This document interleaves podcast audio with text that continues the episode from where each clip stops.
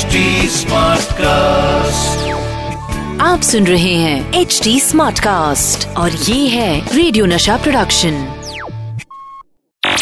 ये जानते हैं क्रिकेट का हर आसन और कमेंट्री का इनके पास है फुल राशन। आ गए हैं none other than Atul Vasan.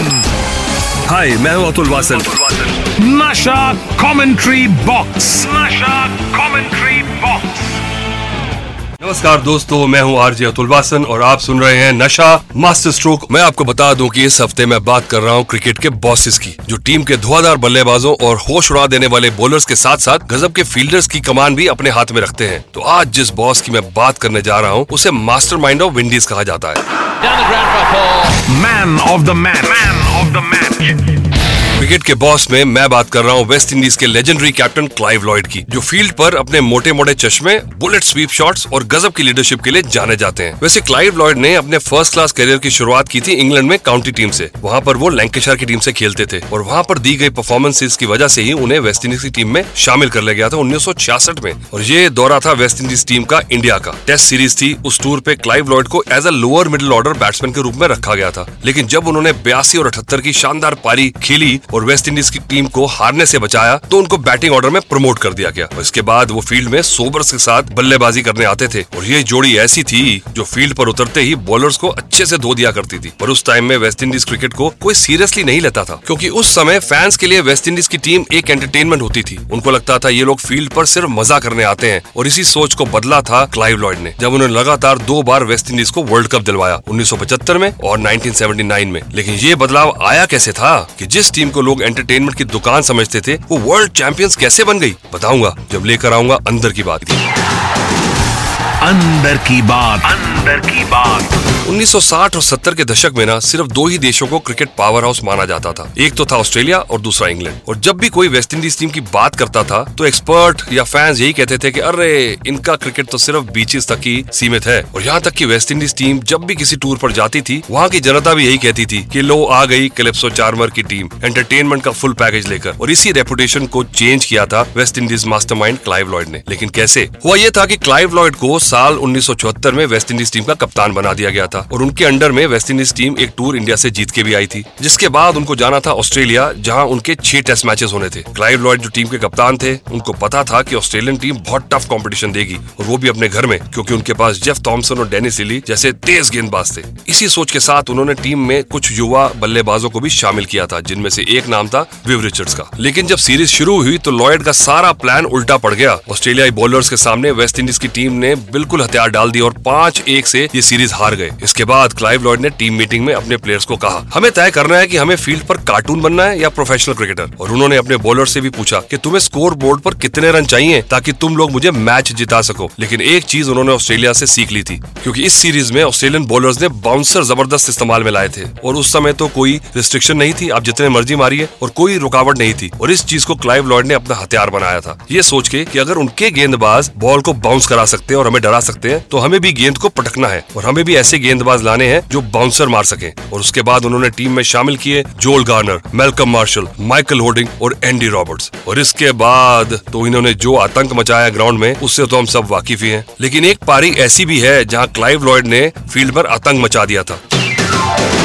Rear view मेरा रियर व्यू मेरा अब जिस मैच के बारे में मैं बात करने जा रहा हूँ, ये पहला वर्ल्ड कप का फाइनल था, जो 1975 में वेस्ट इंडीज और ऑस्ट्रेलिया के बीच में लॉर्ड्स में खेला जा रहा था। इस मैच में ऑस्ट्रेलिया ने टॉस जीता और पहले बॉलिंग करने का फैसला किया, क्योंकि पिच पे थोड़ी सी घास थी। और उस समय के कप्तान इयन चैपल ने सोचा कि भैया वेस्ट इंडीज की टीम को तो हम जल्दी समेट देंगे और वर्ल्ड कप लेके जाएँगे वापस अपने घर। और इसी सोच के कारण शायद वो थोड़े ओवर कॉन्फिडेंट भी नज़र आ रहे थे। उनके सीम बॉलर्स लिली गिलमोर और थॉमसन ने ज़बरदस्त शुरुआत करी और सीम और स्विंग का मुजाहरा करते हुए उन्होंने तीन टॉप ऑर्डर बल्लेबाज वापस पवेलियन भेज दिए, जिनमें रॉय फ्रेडरिक्स गॉर्डन ग्रेनेज और एल्विन कालीचरण भी शामिल थे और स्कोर बोर्ड पे रन थे सिर्फ़ पचास रन। तो उतरे क्लाइव लॉयड मैदान पे। बहुत ज़्यादा प्रेशर में लग रहे थे और क्रीज पर यही सोच रहे थे कि आगे क्या क्या जाए। किसी तरह स्कोर बोर्ड को धीरे धीरे बढ़ा के 200 तक ले जाऊँ, उसके बाद मेरे गेंदबाज काम कर देंगे। और जब उन्होंने अपनी पारी शुरू की तो उन्हें लगा की मैं तो आज बॉल बहुत अच्छा टाइम कर रहा हूँ। बैट पे बहुत बढ़िया बॉल आ रहा है तो थोड़ा कॉन्फिडेंस बन गया और धीरे धीरे अपना टारगेट उन्होंने बढ़ा लिया। और एक शीट एंकर रोल प्ले करते हुए क्लाइव लॉयड ने एक ऐसा शतक मारा जो आज तक सबको याद है He got it in no uncertain terms. Beautiful flashing cover drive. typical of the man. The bat raised, the crowd on their feet, and what a delightful exhibition this has been by Clive Lloyd. You couldn't really wish to see a better hundred than that in any form of cricket. A hundred made out of 190 for three, and the whole of Lords on their feet applauding this man, whether you're a neutral, whether you're a West Indian or an Australian. To appreciate it. और Australia को target दिया 291 का, जो कि काफ़ी बड़ा score माना जाता था हालाँकि मैं आपको बता दूँ, उस समय world cup 60 over each side का होता था और जैसी उन्हें उम्मीद थी, वैसा ही काम उनके गेंदबाजों ने कर दिया। कीथ बॉयस ने चार विकेट लिए और विव रिचर्ड्स ने तीन रन आउट करके बिल्कुल कमर तोड़ दी ऑस्ट्रेलियन टीम की। और ये मैच बिल्कुल आसानी से वेस्ट इंडीज ने जीत लिया और आज तक हमें वो सीन याद है जब लॉयड ने लॉर्ड्स की बालकनी में कप उठाया था। क्लाइव लॉयड की सेंचुरी जो फाइनल में बनाई गई थी, उसे कई एक्सपर्ट्स ने one of the most impactful hundred of the twenty century का भी दर्जा दिया। चलिए, आगे कॉट बिहाइंड में मैं आपको बताऊँगा क्लाइव लॉर्ड की एक कॉन्ट्रोवर्सी के बारे में थी। Caught, caught, caught behind. Caught behind. अब जिस मैच की मैं बात करने जा रहा हूँ, वो 1975 वर्ल्ड कप का आठवां मैच था। और ये मैच था पाकिस्तान और वेस्ट इंडीज के बीच में और खेला जा रहा था एच वेस्टन में बर्मिंगम में। इस मैच के दौरान हुआ ये कि पाकिस्तान टीम ने पहले बैटिंग की और वेस्ट इंडीज टीम को टारगेट दिया दो सौ छियासठ का। इस टारगेट का पीछा करते हुए वेस्ट इंडीज की टीम थोड़ी सी लड़खड़ा गई और हालत उनकी हो गई खराब। उन्होंने अपने पाँच विकेट खो दिए थे सिर्फ़ निन्यानवे रन पर और इसके बाद क्रीज पर आए क्लाइव लॉयड। लॉयड ने बहुत सूझबूझ के साथ वेस्ट इंडीज की पारी को संभाला और उसे धीरे धीरे आगे बढ़ाया। लेकिन जावेद में आज़ाद एक नॉन रेगुलर बॉलर के रूप में आए थोड़ा सा रिदम तोड़ने के लिए। और हुआ ये कि इस ओवर में क्लाइव लॉयड ने लगाया एक कवर शॉट और लगाते ही हल्की सी आवाज़ आई। और हल्की सी आवाज़ के बाद विकेट कीपर वसीम बारी ने वो कैच पकड़ लिया और पूरी पाकिस्तान टीम जोरदार अपील करने लगी और अंपायर ने भी क्लाइव लॉयड को आउट दे दिया। Yeah,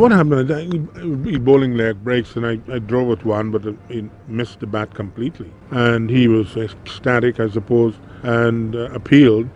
And uh, Wazim appealed too, and for some reason I was given out. And I was, I was, yes, I was quite pissed, if you want to use that word.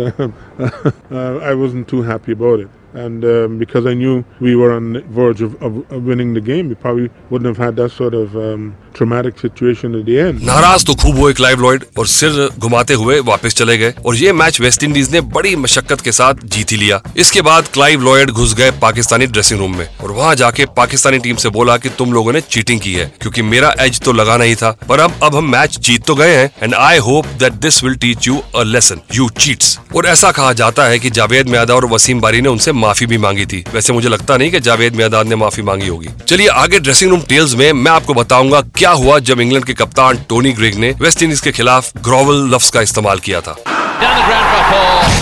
Dressing room ground grovel वैसे तो एक साधारण सा लफ्ज है, पर इस लफ्ज की रेफरेंस एक जमाने में यूरोपियंस अपने अफ्रीकन गुलामों के लिए किया करते थे। 1975 वर्ल्ड कप जीतने के बाद वेस्ट इंडीज टीम का हाल कुछ खराब चल रहा था, क्योंकि वो फिर से अपनी बुरी फॉर्म में आ चुके थे। उनके बॉलर्स की जम की पिटाई हो रही थी, और उनके बल्लेबाज भी कुछ खास कर नहीं पा रहे थे, और वो बैक टू बैक मैचेस हारते चले जा रहे थे। तो वेस्ट इंडीज की टीम की ये परफॉर्मेंस देखकर किसी को भी भरोसा नहीं हो रहा था कि ये वही टीम है जिन्होंने अभी अभी वर्ल्ड कप जीता है। और इस बात का अंदाज़ा आप इस बात से लगा सकते हैं कि उस समय वेस्ट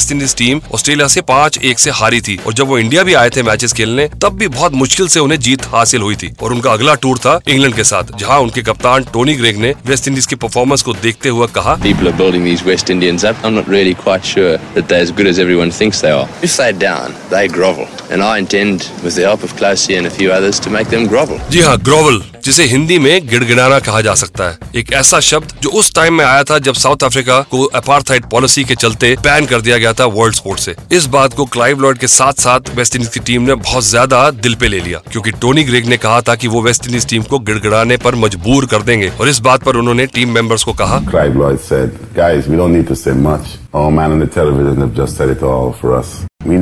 To do.